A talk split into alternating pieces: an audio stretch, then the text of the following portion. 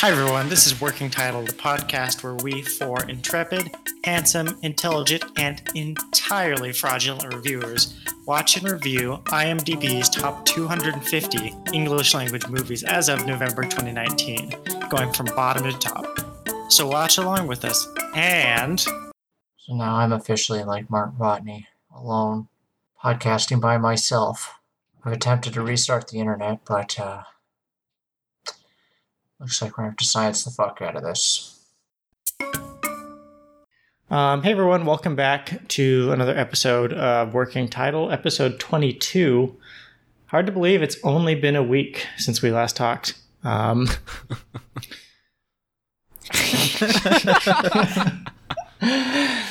so week 22, uh, following up a what did we watch last time?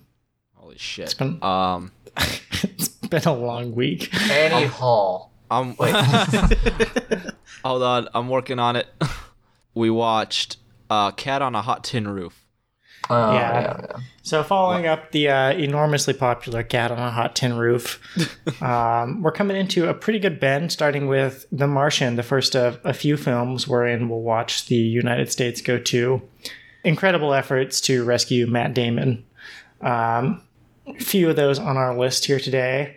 Uh, what is The Martian about? As you can imagine, uh, a Martian, Matt Damon, um, playing a character whose name might very well be Matt Damon. I don't know. Um, gets stranded on Mars and has to survive for a long time before he can get rescued. Kind of a 22nd century Robinson Crusoe. Fuck. Jesus fucking Christ. Sorry. Is your cat playing the guitar? They've been dabbling. Anyway, here's Wonderwall. so yeah, but before we get too much further, let's uh, introduce all the reviewers in the studio. Um, I'll start first. Eh, My name is Jack, and if I were stranded on Mars, I think the first thing I would do is for inspiration, I would get all of the socks available and put on a sock puppet show of Muppet Treasure Island as a sort of inspiration for how to survive while stranded. And you, you would record it on the log thing, too. wouldn't you? yeah. Yeah, if NASA ever contacted me, they'd have to sift through all of that first. I, w- I wouldn't talk to them until they had seen it. Let's hear from Mike. Uh, my name is Mike, and similar to you, what I would do is I would put on a one man show of Cats, the Broadway. Very nice. With or without socks. No socks. You know, Jack that has all the socks. the. Well, if I had all the socks, you wouldn't be stranded, would you? I guess not. We're not stranded anymore. is the premise of this prompt that we're all stranded together? Because this changes the calculus dramatically. It can only grow so many potatoes. all right, June. Hi, I'm June. If I was stranded on Mars, I would immediately burn all of my resources, leaving cryptic clues for the people that would come and eventually find the site.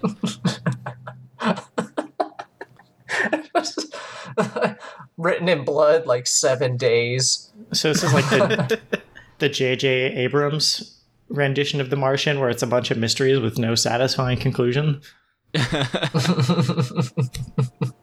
and how about you, Shane? Oof. Um, I guess I would record myself saying every dirty detail about crew members that I could, so that if I do die, I can, those tapes will for sure be released. And the only way that they won't be released is if I don't die, so I can tell them about them. Blackmail to get rescued. Yeah. Oh, I'd have it all. I'd be like, those two astronauts are fucking. Uh, he cheated on his exam, and And- Shane's and like, hey, thanks for saving me. First order of business, delete all of Sol 18 through Sol 120. I mean, good on you guys. You saved me, so we didn't have to go to Plan Just A. uh, just don't look. Just don't look. Just just delete it. Yeah, it was also, lost. delete Sol 220, where it's just me naked talking to myself. It would take you to 220 for Uh.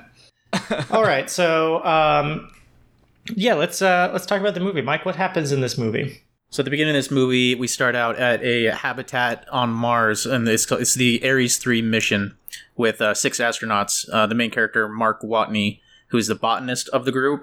There is a storm that shows up, and, it- and it starts to uh, cause a little bit of uh, concern for the astronauts, and they decide that it's bad enough that they need to scrub the mission and uh, evacuate Mars. Uh, right when the storm hits, Mark and his crew, who are in the uh, the uh, habitat, um, have to walk through the storm to try to make it to their their MAV or the uh, what is it called the uh, the MAV, Yeah, the Mav. which is Mhm. kind of like their their space shuttle that's going to take them away. And during the process of this, a uh, communications disc breaks off the top of the hab unit and hits Mark, knocking him unconscious. The crew thinks he's dead because they hear uh, that there is a puncture in his suit, and after I think he has like 60 seconds with a puncture in his suit before he dies, and they can't find him in all the debris and the dust, so they end up um, leaving him behind. And that's where the movie starts out, where Mark is now left behind on Mars and has to try to figure out a way to survive. Yeah, this one really hits the ground running. Um, between the storm, I mean, definitely starts in progress. And one thing is, this is a pretty, pretty interesting cast. Like, it's a it's an, a good mix of people that did a lot of other movies since 2015 when this came out. Um, I'm always excited to see Michael Peña. Oh, I love Michael Peña. He is a treasure. And Who's Michael um, Peña?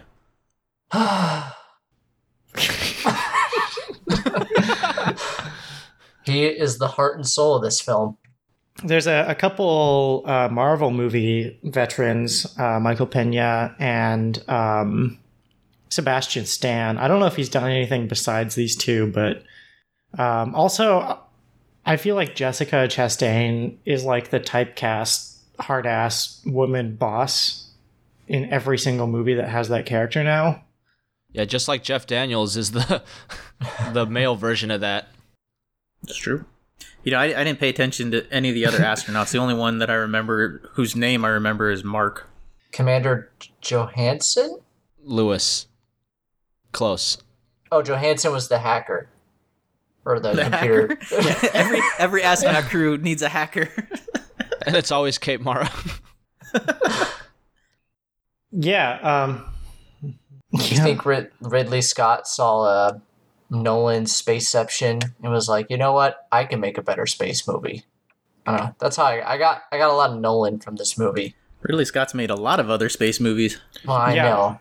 That Right. actually occurred to me as well. Is like Ridley Scott the kind of the pinnacle director of sci-fi? Where I mean, there have been other good sci-fi movies, but he's done like six Yeah. of the canonical sci-fi films Yeah, these that are. these directors are the space race that we care about. I think this this movie feels like somebody um, made a bet with Ridley Scott and said, "I bet you can't make a space movie that didn't have aliens in it." I mean, the potatoes grew on Mars. They're kind of aliens. No, they're colonized. It means they're they're from another place. Who did Mm. Gravity? Uh, Sandra Bullock. That was Nolan, right? No, Alfonso Cuarón. Oh, weird. Anyway, I got some. I got some. Well, I all of my notes are in this section. Um, Huh? The first five minutes. Yes, because I didn't look away from the screen afterwards. Um, so first gripe during the storm, like all of the the crew is you know outside. They're communicating through their radios that transmit through an earpiece, but everybody's just screaming. They're like, "We gotta get back!" Everyone's like, Where- I can't hear anything. Like, why are you yelling? That's true. Um, second gripe is uh, Commander Lewis, played by Jessica Chastain. Twice in the first six minutes, she screams, "That's an order!"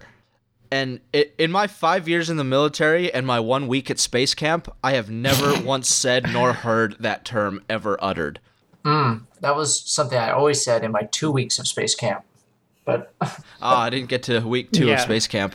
It's lesson. It they, they do it on day eight. Well, lesson one: if you give a directive, you have to say that's an order, or people don't respect you.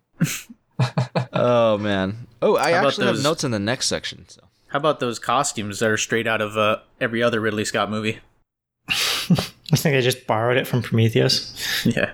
I, I have something too. What if they listened to Mark Watney? Because they were all like, "Yeah, we should get out of here," and he's like, "No, we should stay." If they would have stayed, that thing would have just ballooned right over. They would have been fucked. I know Mark Mark Watney nearly killed them all twice. they would have been eating shit potatoes for fucking ever. So the reason the reason they said they had to leave was because the storm was going to blow over the MAV, right? Yeah. But, but they had a crane later on in the movie. He had a big crane. Like if it had blown over, like like like you're saying, Shane, why couldn't they just use the crane and pick it back up? I think that crane was small. What if the crane blew over? Oh Oh! Yeah. then they're fucked. What if it? What if it like broke Then you when double it fell scrub. over? Yeah, do they have a backup crane? Oh no, they just lift the crane up with the Mav. Oh my god, I'm an idiot. she used the rocket to lift the crane. They'll science the fuck out of it. Oh Jesus, I got to think about that. It's called All right, redundant so- systems, boys. So after after uh, the storm passes and the the five crew members uh, bugged out back to their mothership, which is in orbit, um, Mark wakes up. Well, actually, before Mark wakes up, we go to Earth, and this movie kind of takes place on Earth, well, obviously, and then up on Mars, and it switches back and forth throughout the film. Uh, back no on moon Earth, though. No moon. not n- nothing on the moon.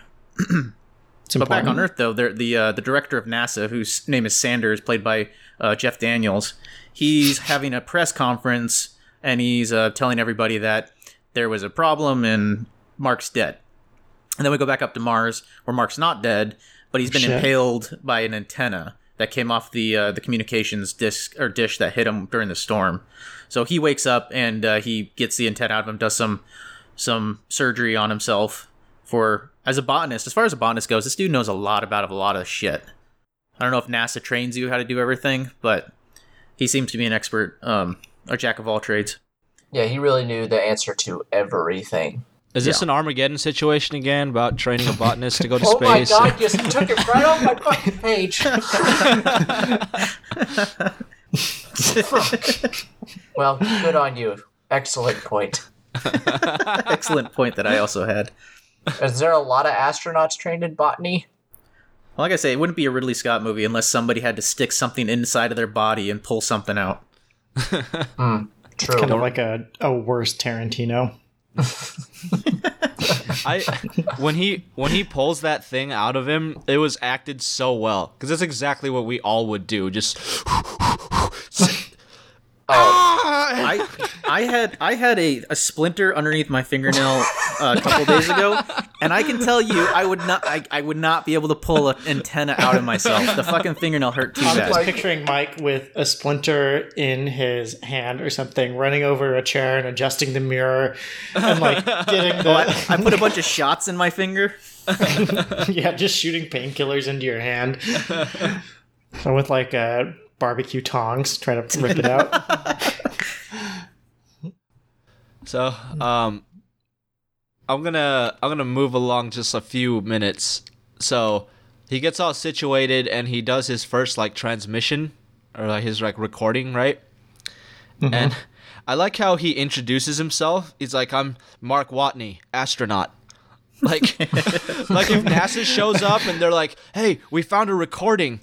Well, is it from an astronaut? He doesn't say. Ah, delete it. Who is this guy here on Mars? Do we know It's him? like, yeah, m- hey, my name's Mock. I refill the vending machines at NASA. I went to take a nap and I woke up on Mars. Yeah, that's actually what his character was. This entire film was him just coming up with stupid, like I don't know loopholes in maritime terminology and shit. Titles for himself. Oh yeah, Yeah. space pirate. I have a gripe about this part. In this film, as, as we're going to go through the story, he- um, he never once tries to fix the communications disc that took him out at the very beginning. Like he go, he goes in, he doesn't even bring it up. He goes in many directions of trying to communicate with people, except trying to fix the one thing that could like talk to the spaceship that just left and ask him to f- turn around and come back. It, well, it's because um, this isn't in the movie; it's in the book. But when he pulls that piece of the disc out of himself, he accidentally bakes it into a Ah. potato and swallows it, and he can't get it back out. See, they should have had that in the movie. It would made more sense. Did you just make that up? No, my my read on it is that the communication was done through the Mav. No, later But- on, that he had to set that up. So if I learned anything from one week at space camp, it's says you can't just like turn around and re-land and pick this dude up. You can't just make a Yui in space.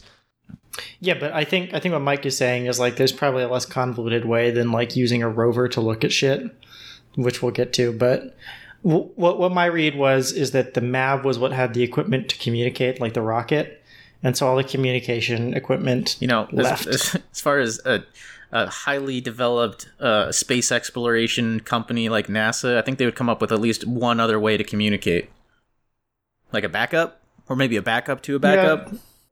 Maybe like mirrors that he could like put at the sun.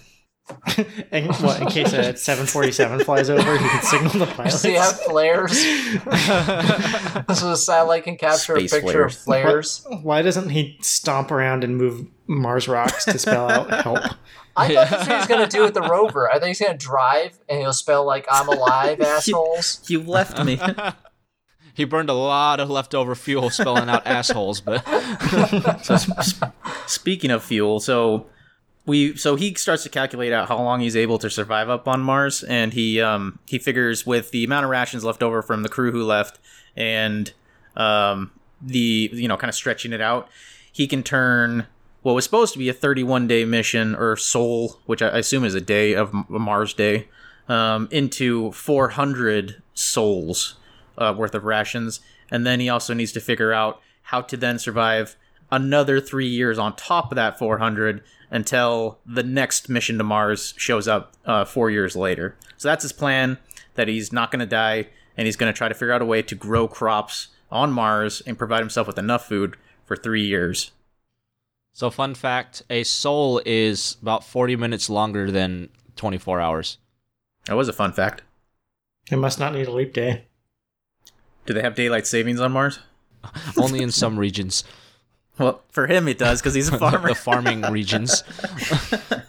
So yeah, let's let's get into that. Let's uh, talk about how he survives. So he, um, going back to the beginning, what I was saying about him knowing a lot about a lot of stuff, he figures that he can use the leftover fuel um, from the bottom of the Mav, I think, that was left behind, like the launch pad to it, to uh, create an oxygenated environment that I don't understand, but he, he uses the the fuel mixed with flame in order to burn to create a essentially just an atmosphere inside of the hab that has condensation on the walls.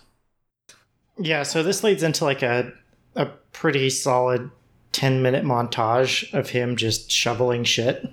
So if you were to take away all the montages in this mm-hmm. film, this film would be an hour shorter than it was. That's true. They Hun- I, the only thing they're missing is like playing taking care of business while he's like building everything.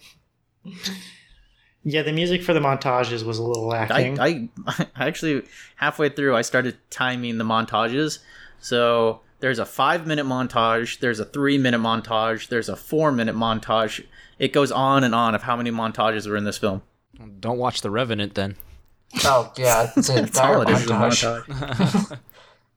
or Rocky. Um, this was when he blew himself up, right?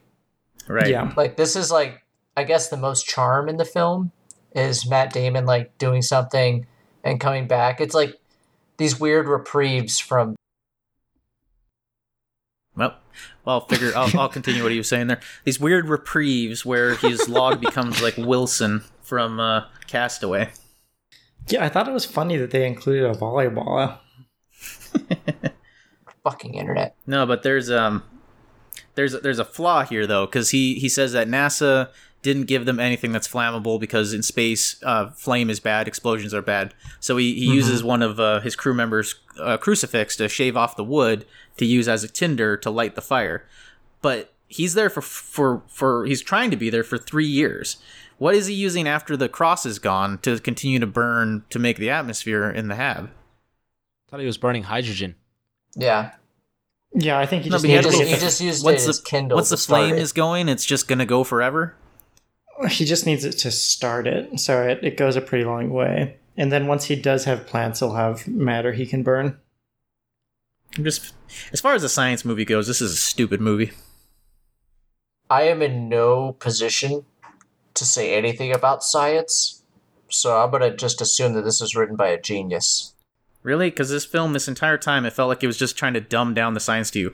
Every single time they talked about anything kind of technical, they had to grab like a salt shaker on the table, and they'd like, "This is us. We're going to be moving at this." It's like, it's like just trying to explain science to who is this movie for? Like high schoolers that they're like trying to get into science. Like we're gonna get Mark Wal- Mark or not Mark Wahlberg. We're gonna get um, We're gonna send Mark Wahlberg to Wahlberg space. Light. we're and we're gonna like shoot Mark, War- Mark Wahlberg onto the moon. get these kids into science. Like Hey, it made me Well- want to join NASA.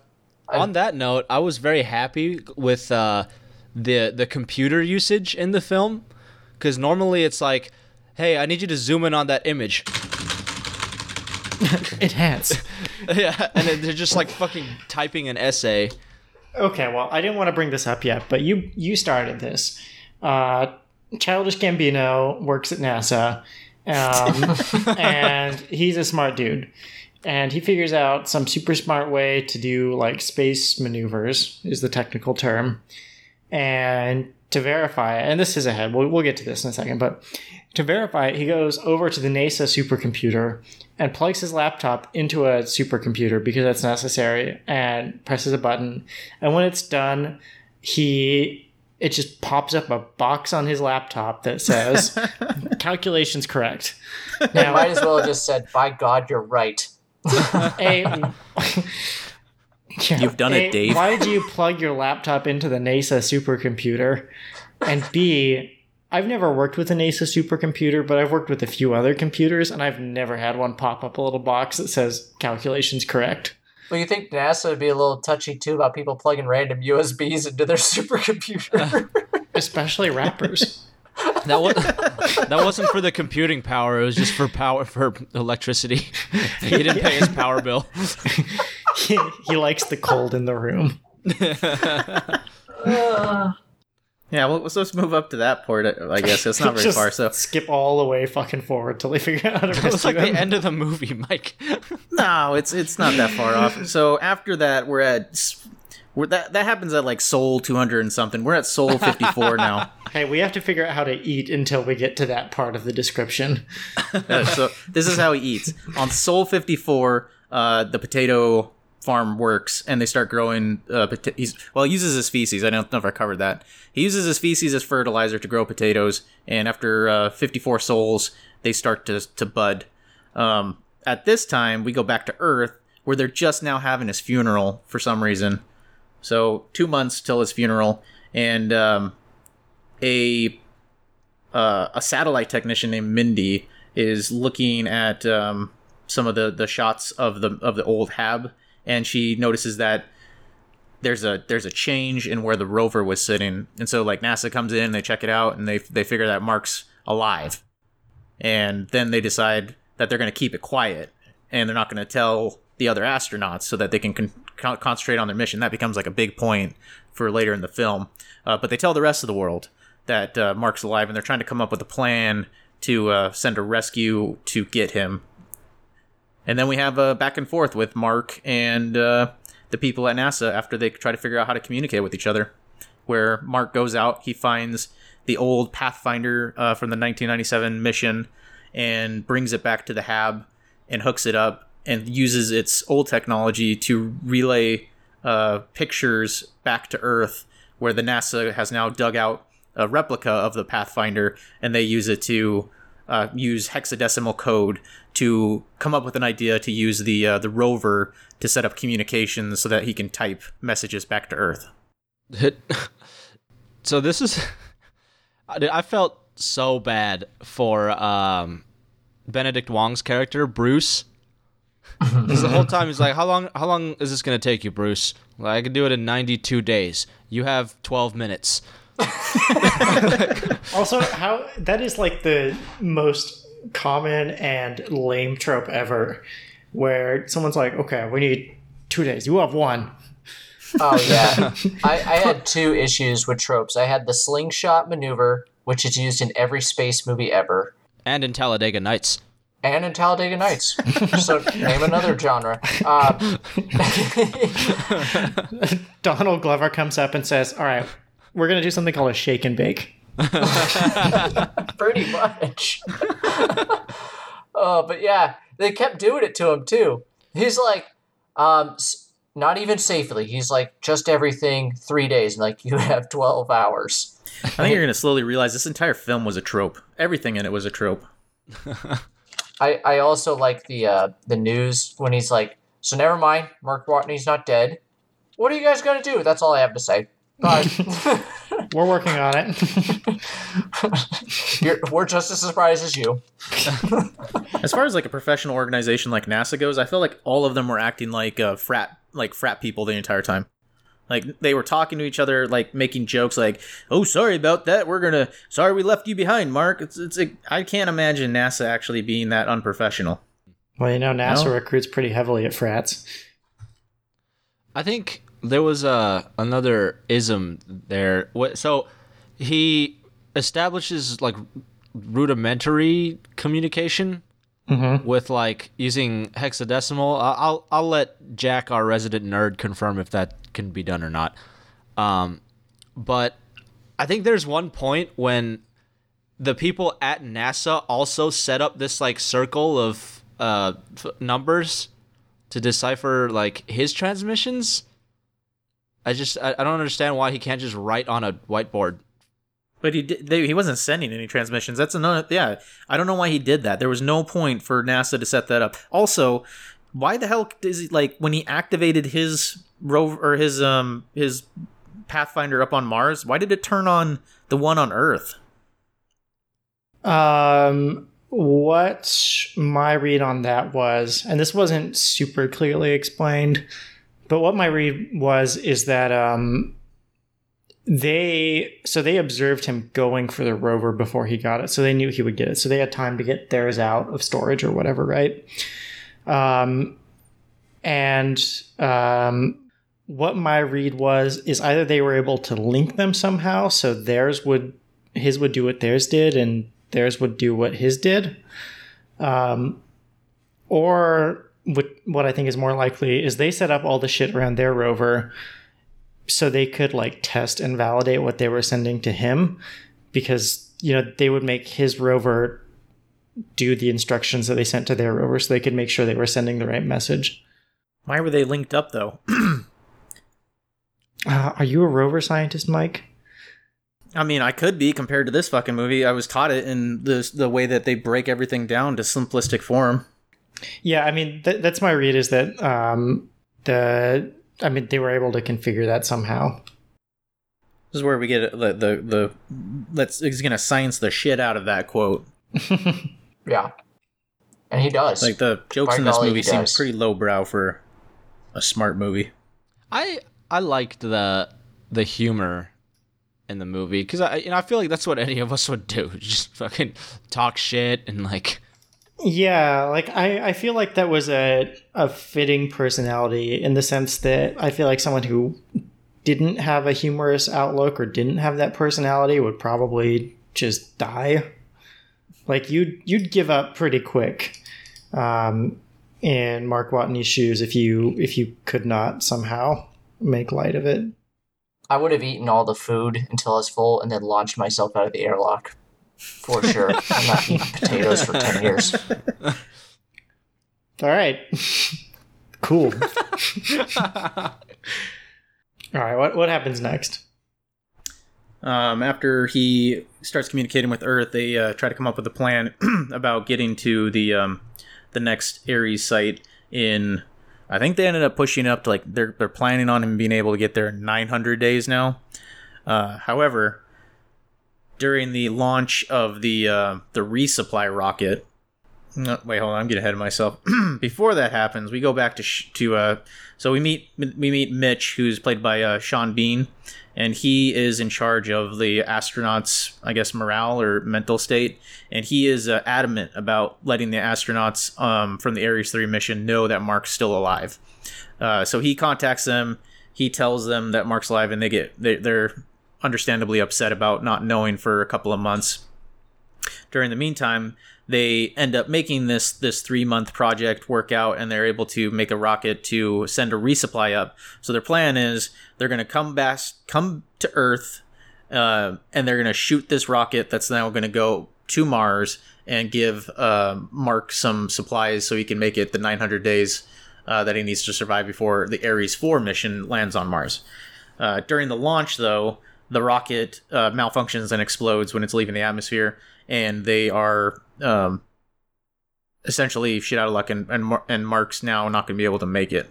However, Childish Gambino at this point comes in with the idea that they could take the returning ship with the five astronauts on it and do the slingshot maneuver around the Earth, giving it enough acceleration to go back to Mars, simultaneously picking up supplies from Earth and uh, delivering them to Mark on Mars and picking them up at the same time, and then coming back to Earth.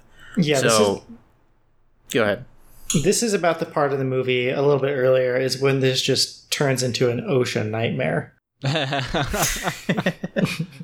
Skip every inspection. Fuck it, we'll just grab these rockets out of midair or mid-flight, and Not, not to mention, one of the ways Mark solves his cold problem is to dig up a radioactive isotope and keep it in his right. rover. He digs up some kind of reactor to keep it inside with them. Ooh, that dude's gonna be entitled to compensation.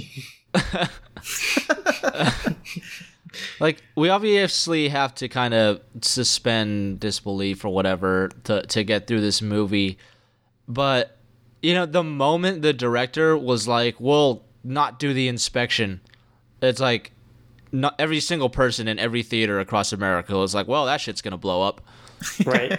Yeah, know, that's, they- a- that's telegraphed. I think it would have reinforced like the the kind of unpredictability of this, you know, all of this if they went through the proper procedures and it still blew up, kind of thing.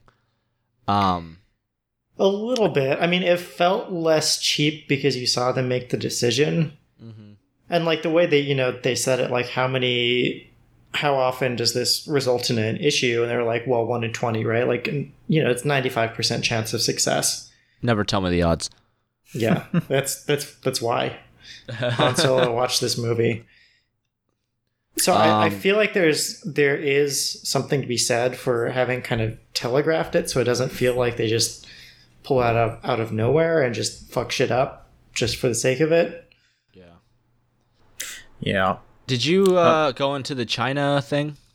No, yet. but uh, real quick. So the reason why they they found that they have to resupply Mark and they can't make it all the way until the by growing the crops is um, I forgot to say that the, there was a night where the airlock while Mark is um, coming back in from outside on the Mars surface uh, has a malfunction and explodes and it kills all of the crops inside of his hab unit. And that's why he then is kind of accelerated to try to get to the Ares 4 uh, site where there already is a rocket ship who they sent early four years early um, that he's going to try to make it to to to launch that up to meet up with um, the uh, the returning ship that Childish Gambino sent back.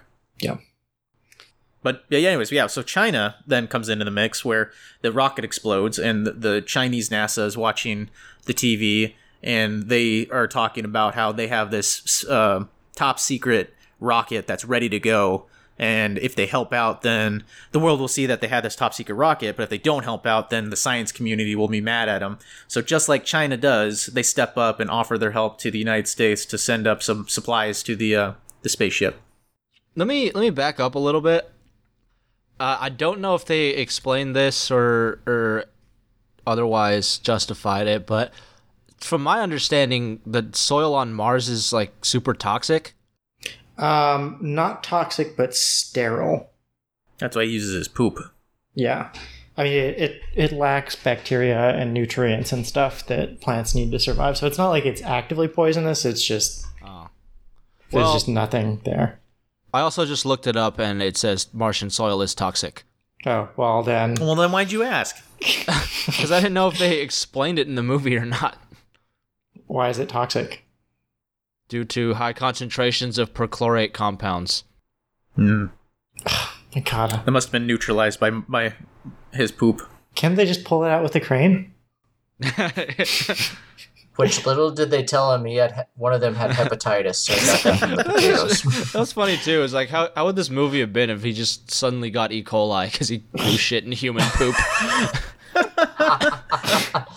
He's gonna have to science the fuck out of this. So okay, so here, here's a question I have that I could not quite parse. Um, so uh, what's his name? Um, the actor is Benedict Wong, right? Yeah. Um, he jokes around saying that like, um, you know, his his uncle in China is giving them another shot at it, right? I interpret that just a joke, right?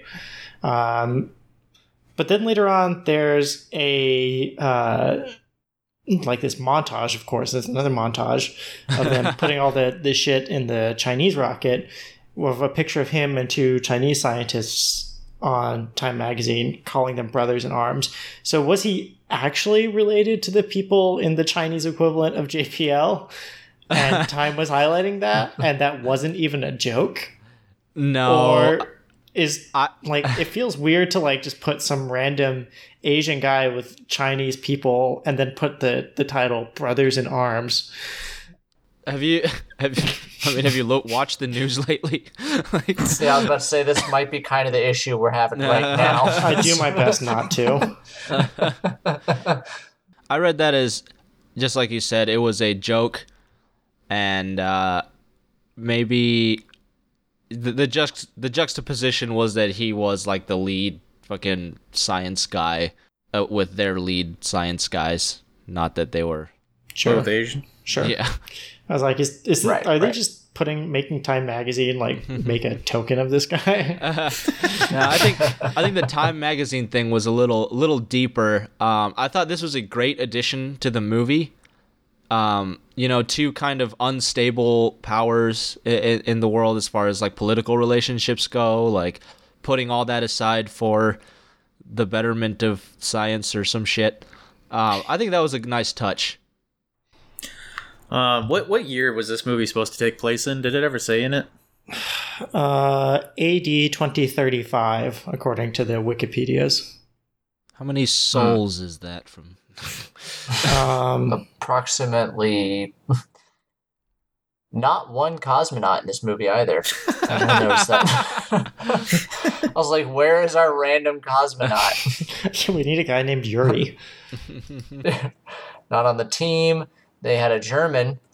They had Chinese help, but no Russians.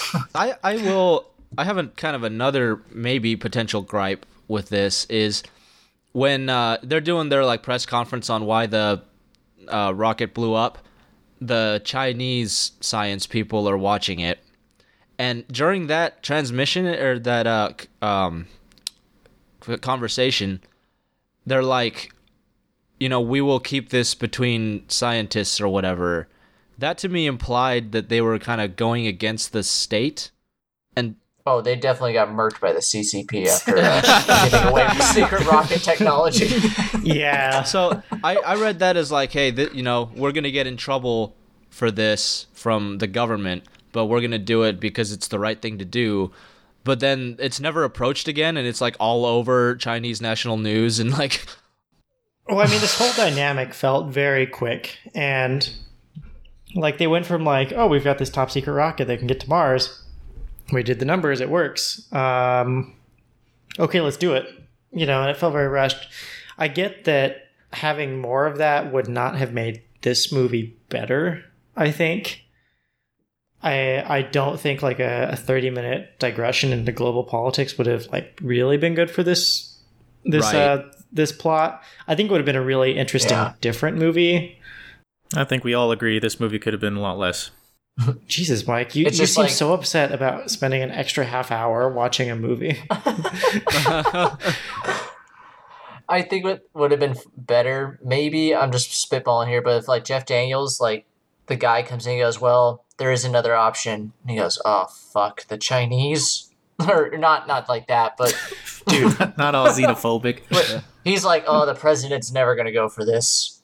I agree that the the delving into politics would not have been good for the movie, but I I think they could have No. done without that line. You know, saying it's like a even implying that they're going against the the government kind of thing. I Yeah. that was necessary, and they never followed up on Maybe it. they- so they could have just had one of the astronauts be a Chinese national, like since it's an international, make it an international team, and then you can go, oh well, the Chinese have a rocket. Well, no, I think the way they introduced it was fine. Like, hey, you know, because I, think that was the the no the honorable or the you know the nobleness of it was, you know, these two scientists, you know, in China were like, we we can help them. Like, should we? Is it's the right thing to do? Should we do it? Yes.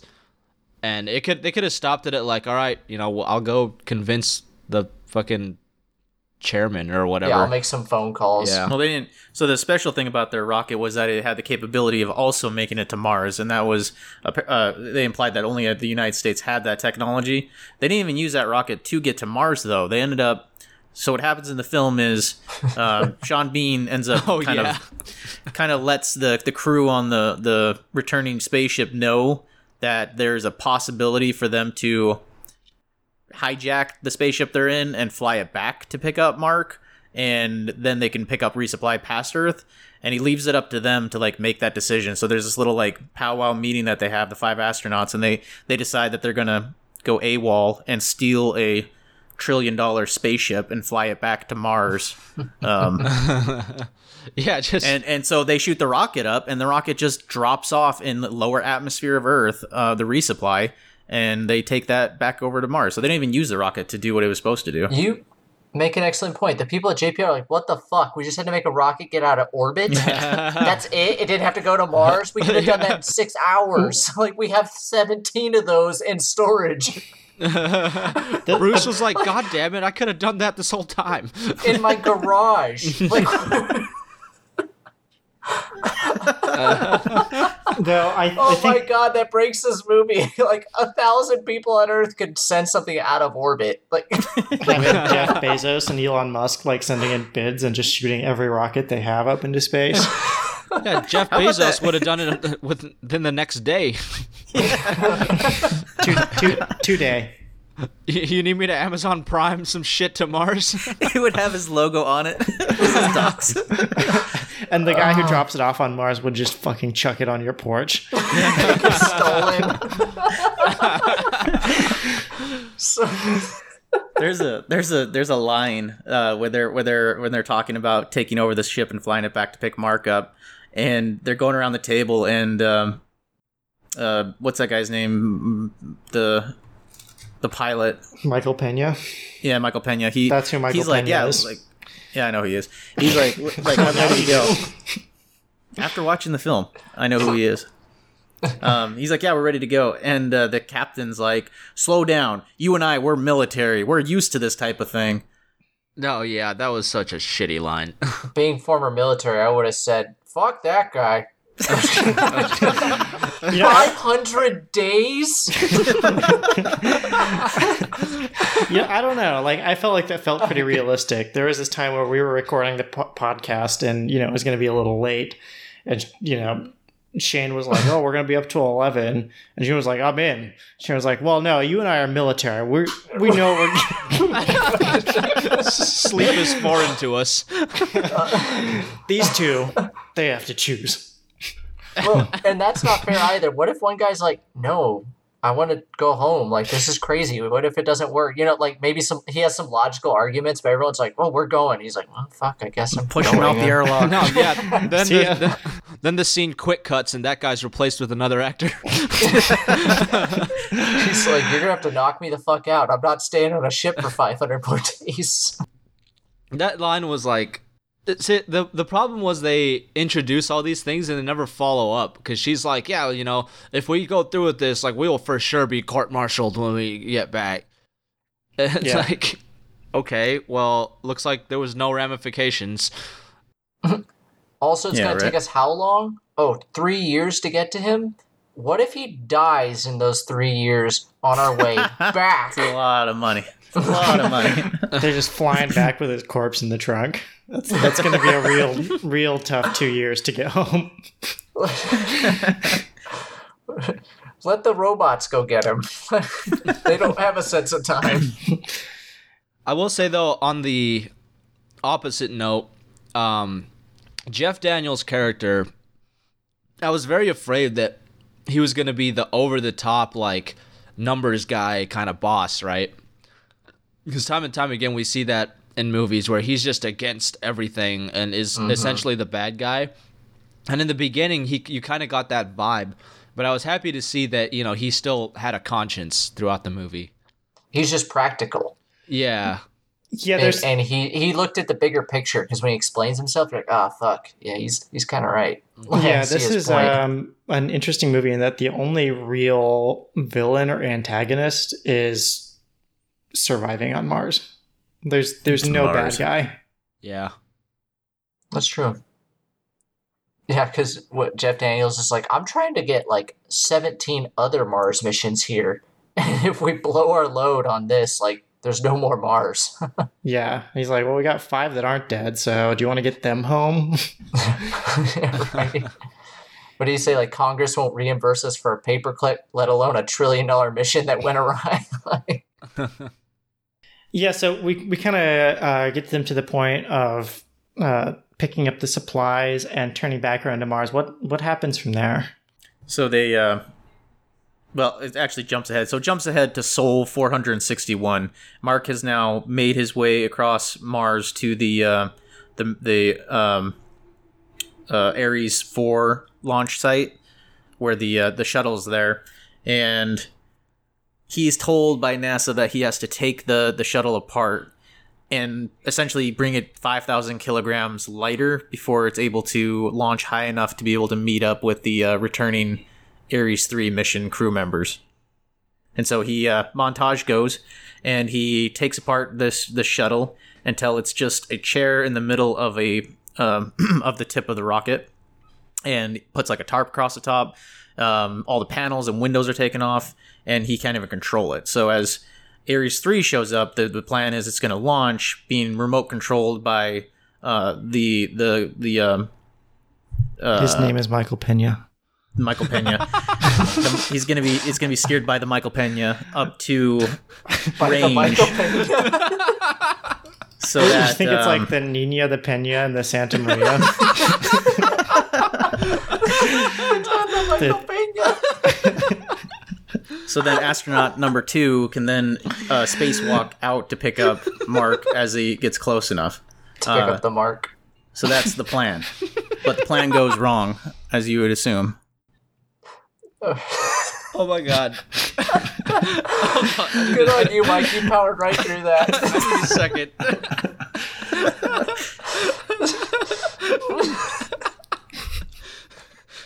They're aboard the, the Michael Peña. the Niña, the Pinta, and the Michael Peña. oh god. Okay. Um. All right. Um. Before I forget this, let me back up again. I'm sorry. Uh. Cool part in this movie, and from my understanding, the book as well. They go to pitch this new idea or whatever, and it's entitled uh, Project Elrond oh yeah, Mm-hmm. and they make a big reference into you know the Council of Elrond. And I just thought it was great that uh, Sean Bean was sitting in that room. he was like, I- "Yeah, I- I, I know what Elrond too. is. Yeah, of course you fucking do. You were there." Shut up. You only made it through one movie. I mean, we haven't seen that movie yet, so Oh, yeah. I I What are think. they? What are they talking about? Oh no! Hey, Sean Sean Bean doesn't But I die like in this how one. everyone in the room knew what Lord of the Rings was, and she she being like the media person had no idea. She's Yeah. like, "What?" And they're all like, "Yeah, it's Lord of the Rings." God, read the Silmarillion. This goes back to my question of what year is it? Like anybody in the near future would know what Lord of the Rings was in the media. Well, they may not know what the Council of Elrond is, though. So I thought during it- the uh, I thought it was an L. Ron Hubbard thing at first, and I was like, "What?" the Council of Elrond Hubbard. and that's what I thought at first. And it makes me like, "Oh, that's right." No, it's cool. Uh, I, I like the the dialogue throughout this uh, scene. And they're like, "So you want to send him into space on a tarp?" like, so or like, "Yeah, I'm going up in a convertible." I wanted to know if that was a reference because um, they make the joke about him going up on a convertible, and infamously, one of the first things Elon Musk shot into space was a Tesla convertible. Ah. So I don't know Oh. if that was a reference or just a happy coincidence. I'm pretty sure Tesla shot that up after this movie came out. So Tesla was referencing The Martian. I think that's what Jack's saying. Yeah. It's quite the expensive res- reference. I, I think I think it's a reference to uh, heavy metal, where the they have the the thunder or the, what is it, the Firebird flying oh my through space. God, heavy metal. Wow, you knew how to reference heavy metal? That was deep. Damn, dog. And this will be my retirement from the podcast. You don't know who Michael Peña is, but you know how to reference heavy metal. Oh Jesus. But I'd also like to take this time to point out the real unsung heroes of NASA is these people that build these models for them to use in their meetings. This thing was a life-size capsule made of cardboard that someone painted and modeled Yeah. for everyone. like, that Dude, they had to get ready in like 10 minutes probably. I thought that too. Like, the, NASA would probably save a lot of money if they stopped painting everything white and putting just the most advanced gym equipment possible on a fucking spaceship. You know, They just giant have like bay windows. gym in there. those people like under normal circumstances are going to be in that thing for two years. I think that's like a small price to pay to keep them from murdering each other. Yeah, but have you seen their budget on white paint?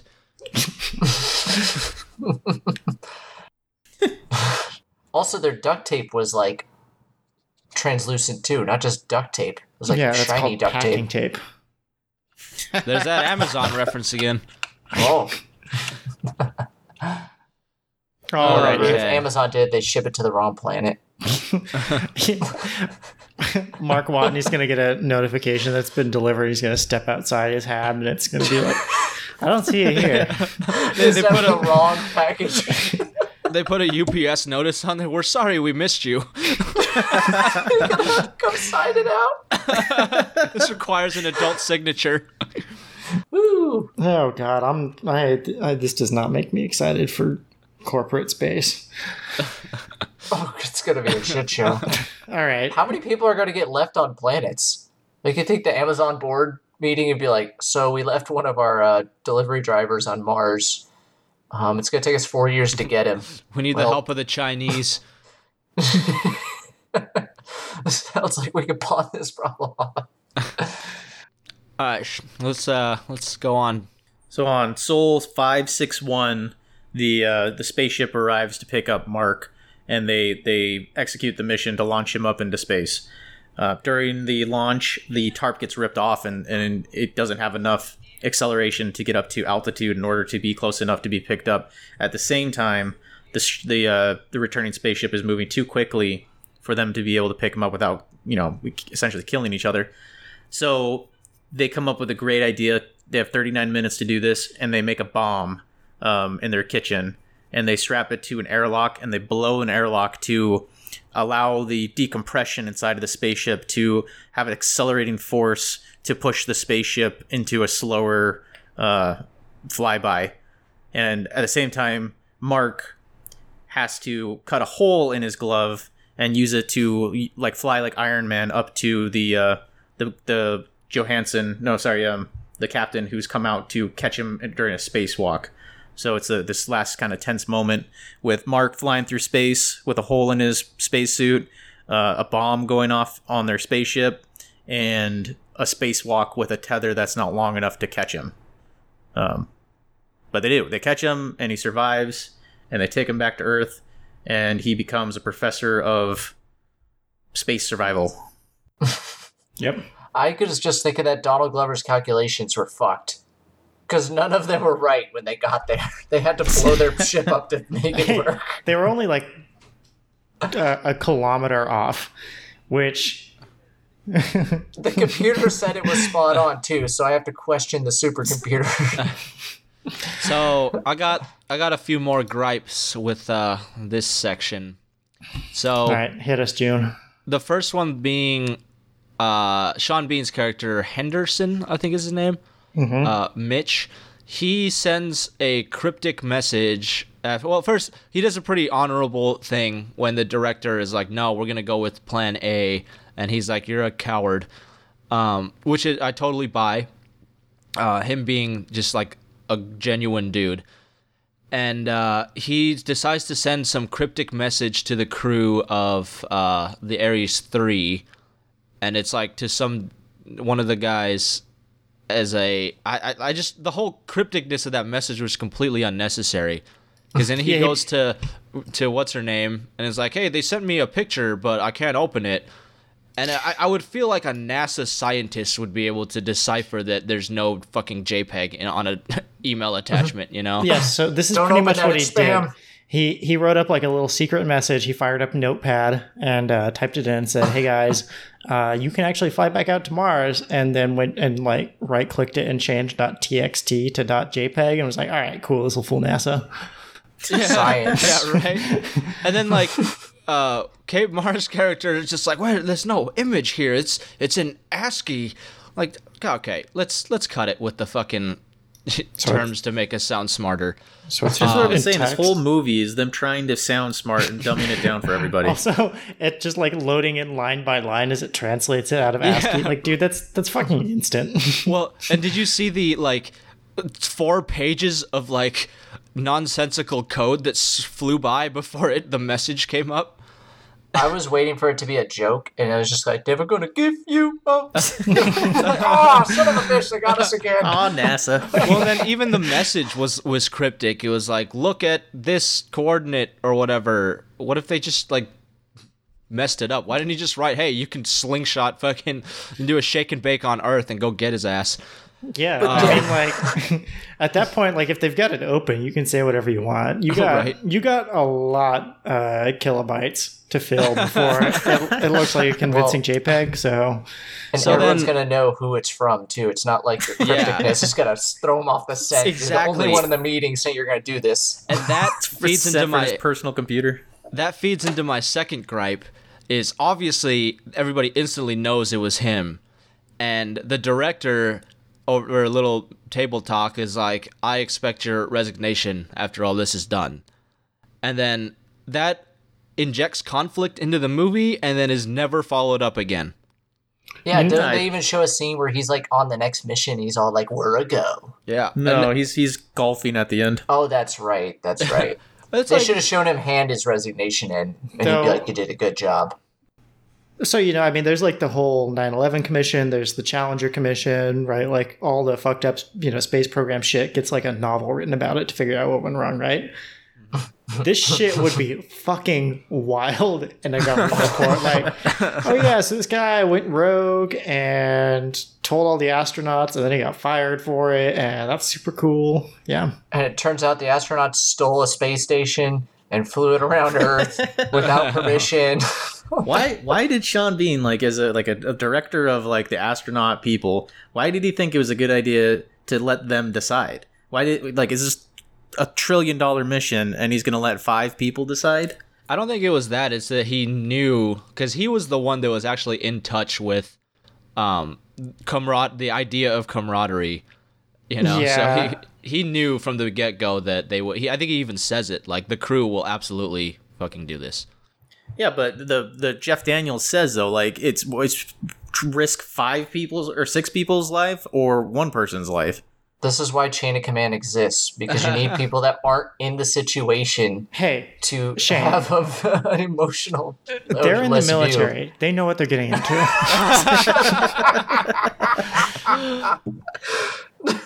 Oh man, but to to kind of what you mentioned, June, I guess we're kind of through pretty much the whole movie. They do they do drag uh, Mark back, uh, Marky Mark, and I think so. I like this movie a lot, but I think one of the the difficulties it did have is it is so many things at once, and it just for the two and a half hour runtime, it still does not have enough time to like let some things breathe or to let some things play out.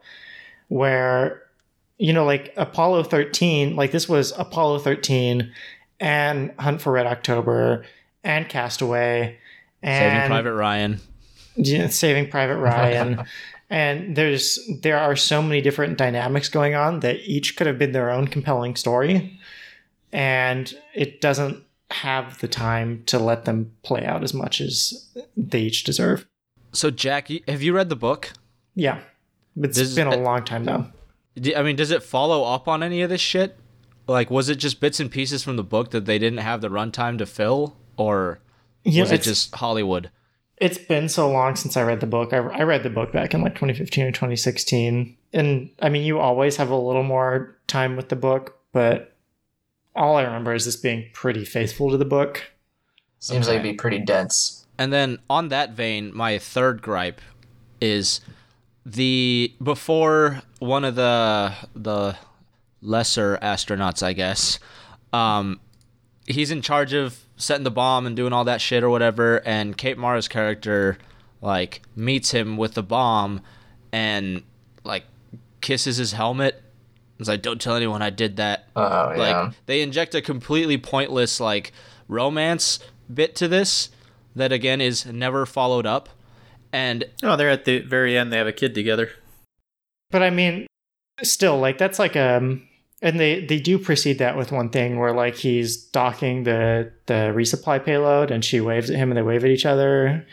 But the thing is, like, it's it's still very cute. It's like a three beat romance. It's like wave, kiss, baby, done. Right? Well- like that's and then the other part of that that scene is after she kisses his helmet i'm like well that dude's dead right. you know So this may have been covered by the science talk, but so the idea to slow down the space station was to plant the bomb on a door, blow it open so that it creates a vacuum and slow all that escaping air will slow the like a reverse thruster, right? Yeah. Why not just open the door? I Now, hold on a assume that spaceships are programmed to not let you unintentionally blow out all the atmosphere. Well, she overrid NASA's ability to take back its own ship through seven different systems, so she couldn't just override the doors. Do you- what movie do you think this is? Swordfish? I, I just I was like thinking the entire time. I was like, why not just open the door? It does the same goddamn thing. Going back to my gripe about this movie, them dumbing down science, when they're building the bomb, she shows up and he has to explain to her that he's using sugar and like liquid oxygen in order to make a explosive. It's like stop stop dumbing the science down. Just you just say you built a bomb. Is it dumbing it down to like explain actual bomb ingredients, I or mean is by- it dumbing it down I'm- to say don't ask by- questions? I'm just building a bomb. No, what I mean by dumbing it down is this entire film is trying to trying to be smart the entire time and make you think that it's a smart film. Like it where they they're sitting there being like, when we fly by, we're gonna and they're at the dinner table and the captain pulls out a drink and she's like, This is us and this is Mark and then he has to do a little diagram with everything. It it just it seems unnecessary for him to explain that he's putting sugar to make a bomb. He could just Well, be I mean, building it- a bomb. Using that logic, though, the Highlander would make less sense because they would never explain that there can only be two. They you just have two dudes fighting because they know there can only be one. you just have random Highlanders fighting. You you you have to show some things. It doesn't continually shove down that there only has to be one. Mike, Star Wars would not make sense without midichlorians. It's This is a slippery you're getting mad about a, sci- a pro science movie. You know, talking about science. No, no, no. You guys are misunderstanding me. I'm not getting mad about a pro science movie. I'm getting, mad, getting mad about, about, how the much. visual aids. Yes, I am getting mad at the visual aids. Well, why do I need visual aids throughout this whole thing? See, June and I are military men. We understand the importance of visual aids. they know what they're getting into. Dude. Ah.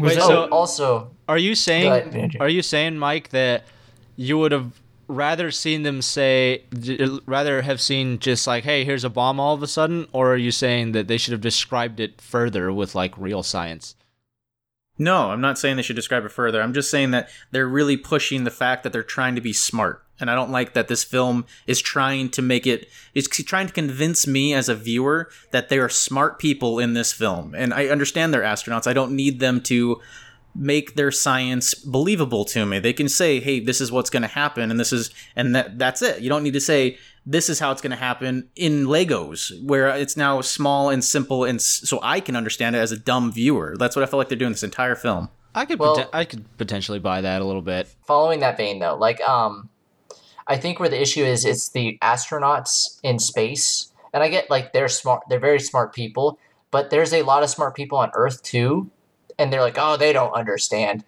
I think a lot of people that are on Earth would be able to solve these problems, and they tell the astronauts what to do.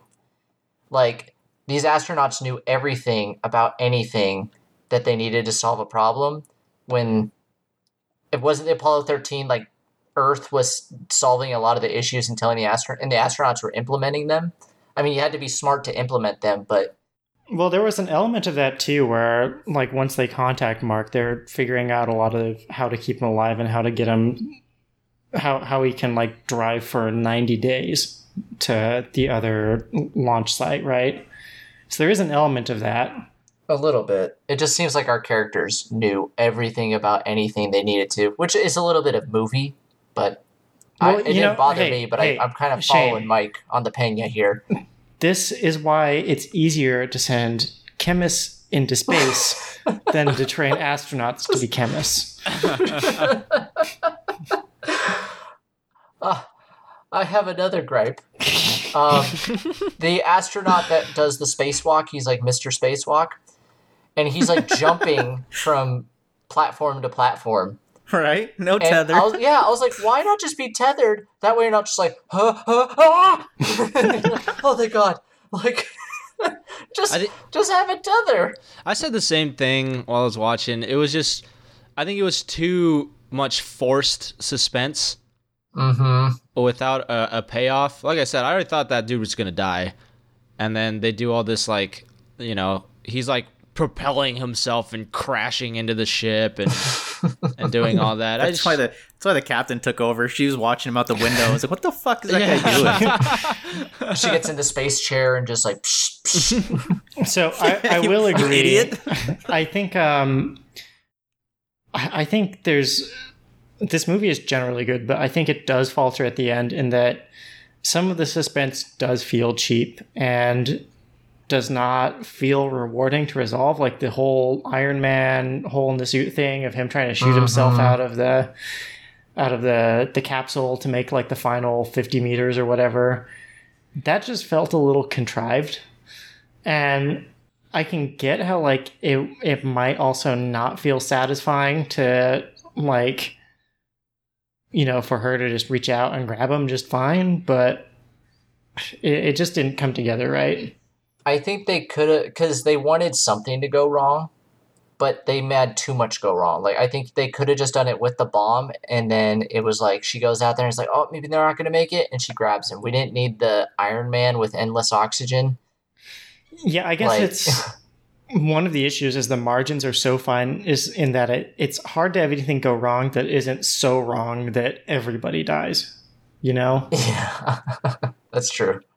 Which is another thing I didn't think about. What if that chemist like put too much sugar in on accident? Like he just cooked it a little too much and made like a super bomb. Just holy shit!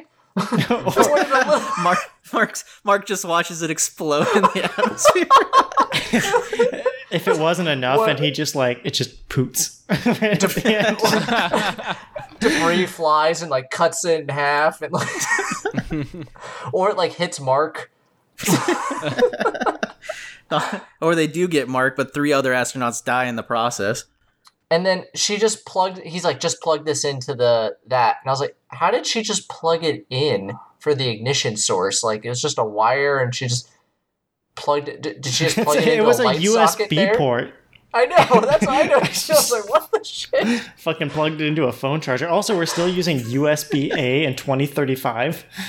No, no. Not only that, but at the beginning of the film, when he plugs in the Pathfinder to the battery at the hab, somehow the cords fit into a 97 Pathfinder unit.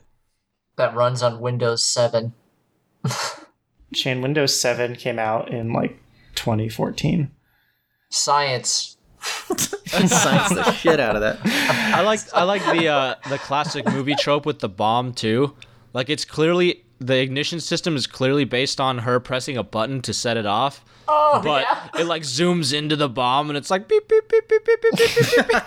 like what the fuck? I programmed this It's like- very dramatic countdown system as well. Yeah, so I had some LEDs laying around. Is that the part that was missing, Mike? Is that he didn't explain when he put LEDs on it? Oh man, Also, the voice Jack, is like I know I know you like this movie, but I, it doesn't. Don't blind yourself by the shittiness to parts of it. I can't blind myself because I got these LEDs to see better. All right, so I think we've probably said enough. Now, time for the the most important part, where we impose our own ranking on this list of 250 movies to Wait, see. before we do this, I'm sorry. Can we just kind of say one more thing? When I uh, when I googled this movie, the first thing that showed up on Google was was this movie was The Martian based on a true story? I, I was thinking that during that too. I was like, wait, they're on fucking Mars. Stop! Don't be an idiot. when Elon Musk left Mark Wahlberg on Mars. So now for the most important part of the podcast, where we, the four reviewers, make our own list and rank this movie among the ones we have seen so far. So this is movie 22, um, coming fresh on the heels of Cat on a Hot Tin Roof, which most of us ranked pretty low. Um, yeah. Let's go in reverse order of our uh, introductions. Um, Shane, where would you put this movie? So this is actually one of the harder movies to rank. I'm super conflicted because I actually really did enjoy the movie quite a bit. It does have a lot of flaws when we go back on it. Like, so I'm sitting here probably below Sleuth at number six, just above Fiddler on the Roof. Um, yeah, I really enjoyed it though, but it has a lot of flaws when you kind of look back on it now. Um, okay. Jim? I'll kind of double back on that. Um, it's it I obviously had a lot of gripes, but I think they were very small gripes, and uh, a lot of them was kind of taking away the suspension of disbelief to create those gripes. Um, there was also the it's from a cinematic standpoint, the pacing was very good. Like instantly, it starts off with action.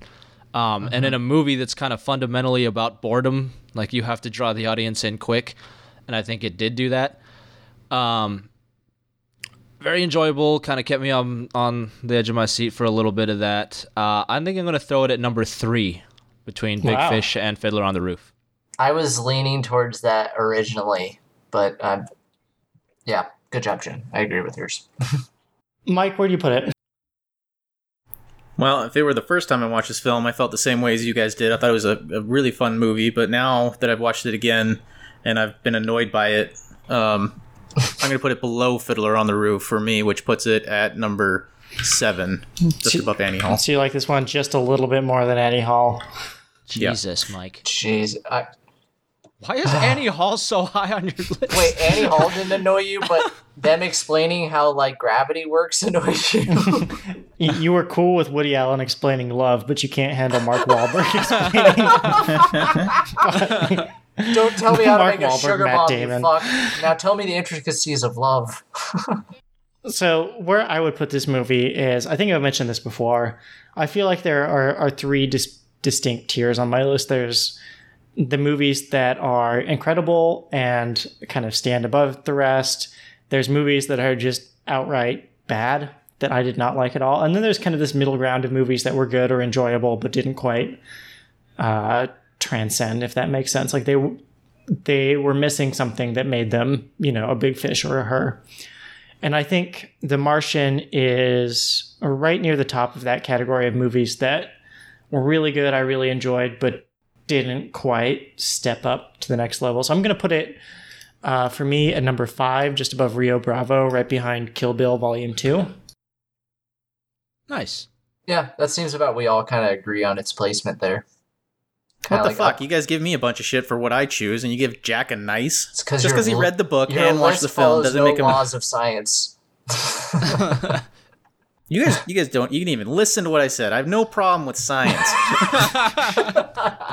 well, so Mike, let me ask you: Had this been your when? Harken back to the day when you first saw this movie. Where would you have put it? the halcyon days of 2015. Honestly, June, I would have put this as number three. Okay. I'll, I'll buy I sense. remember that this movie was awesome when I first watched it, but not so much now. Okay. So you watched it with the privilege of already knowing the science. yeah. You you know the science, Mike, because it was explained to you before. Back in 2015, you'd learned it. Maybe I'm just too proud. I don't need I don't need hand holding for my movies. Do you do you always do that with movies you're watching the second time? Like, yeah, I already know how this works. Skip this part. Oh, you should see me when I'm watching cooking videos. I yell at the guy. We get it. Two teaspoons, okay? Don't dumb it down for me. I've seen people put spices in a teaspoon before. I don't need to see this part. All right, final verdict. Uh, would you recommend watching it, Shane? Absolutely. June? Yes. Mike? Oh yeah. Yeah, me too. Well, thanks for uh, joining us to watch the Martian. Uh, we'll be back next week to talk to you some more about um, such. We're on a hot streak now. We're actually gonna go on a, a string of movies that I think we'll really enjoy. I'm super stoked about next week. Yeah, next week we're gonna be watching and reviewing The King's Speech, um, followed by the week after The Incredibles. So Wait, wait, wait, wait, wait, wait. We didn't uh, do the whole like how did this movie do and trivia and all that shit. oh yeah. God. Oh, we're already at like an hour. Um, we, we won't be after I cut out all of Shane. so this is Oh uh, yeah. based on a true story. Um, so y- I'll, I'll say this Had- stuff, and you can kind of put it back in the right place, June. No, I'm Um, not gonna do that. it's gonna live right here where you said it. Jesus, why don't we just skip it? How did it do? Fucking tanked. no, I did fine. Was it because of the science? yeah? Too many, too many people hated the science, Mike. Oh, thank God. Did it win an Oscar Ah, fuck. How much do you guys want from me? for best original science? Best use of a stapler in science. All right, so how did this movie do? This is uh, was on a budget of 108 million, so maybe our most expensive so far. Brought in over 600 million, like 630 million. So immense success, hugely popular. Um, critical response. Um, it. Uh, Oh, I have to click onto a separate Wikipedia page to see all the shit it got nominated for. So I guess pretty good. Um, where's the one people care about? Academy Awards. It did not win an Academy Award, though it was nominated for seven. That makes Wow. sense. Um, so yeah, nominated for Best Picture, Best Actor, Best Screenplay, uh, Best Visual Effects, Production Design, Sound Editing, Sound Mixing. I will say, so I recently picked up a surround sound system. This movie kicked ass on surround sound. nice. Oh. I guess the podcast is doing a lot better than I thought it was. Oh, yeah, you'll, you'll get your check in the mail. So, uh, interesting tidbits. So, um, this was kind of contemporary with Interstellar, I think we mentioned. Uh, kind of some similarities. Uh, yeah, if we're talking about long movies, um, Jesus, Interstellar feels like it takes 90 years. Um, NASA actually helped with this one uh, which is unusual for NASA to kind of step in and assist with movies. And interestingly, they actually aired this on the International Space Station, which now I'm not military, so I don't know what I'm getting into. But that feels like bad juju to me. Yeah, giving them some ideas. They were just sick of space cowboys, so they gave them a new space movie.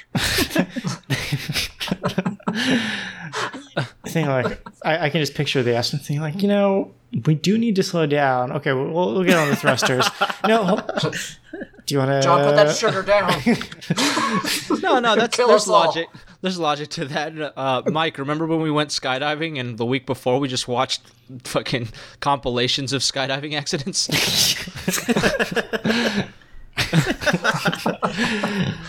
compilations. Uh, I used to confuse this movie with Mars Attacks until like three weeks ago. and on that note, thanks for tuning in, everybody. I always mix this up with Plan Nine from Outer Space. You know why? You know why NASA got involved on this film is because they weren't doing anything else at the time. That's where all their budget went was consulting. They're hoping they could They siphon off now. some of that hundred million dollar budget to feed some interns or something. the Martian consulting paid to Can, interns. can we keep the maps of Mars when you're done? We're gonna need those spacesuits back when you're through with them. Can we keep the prop rockets? We might be able to do something with them. All right. We'll see you next week. Bye.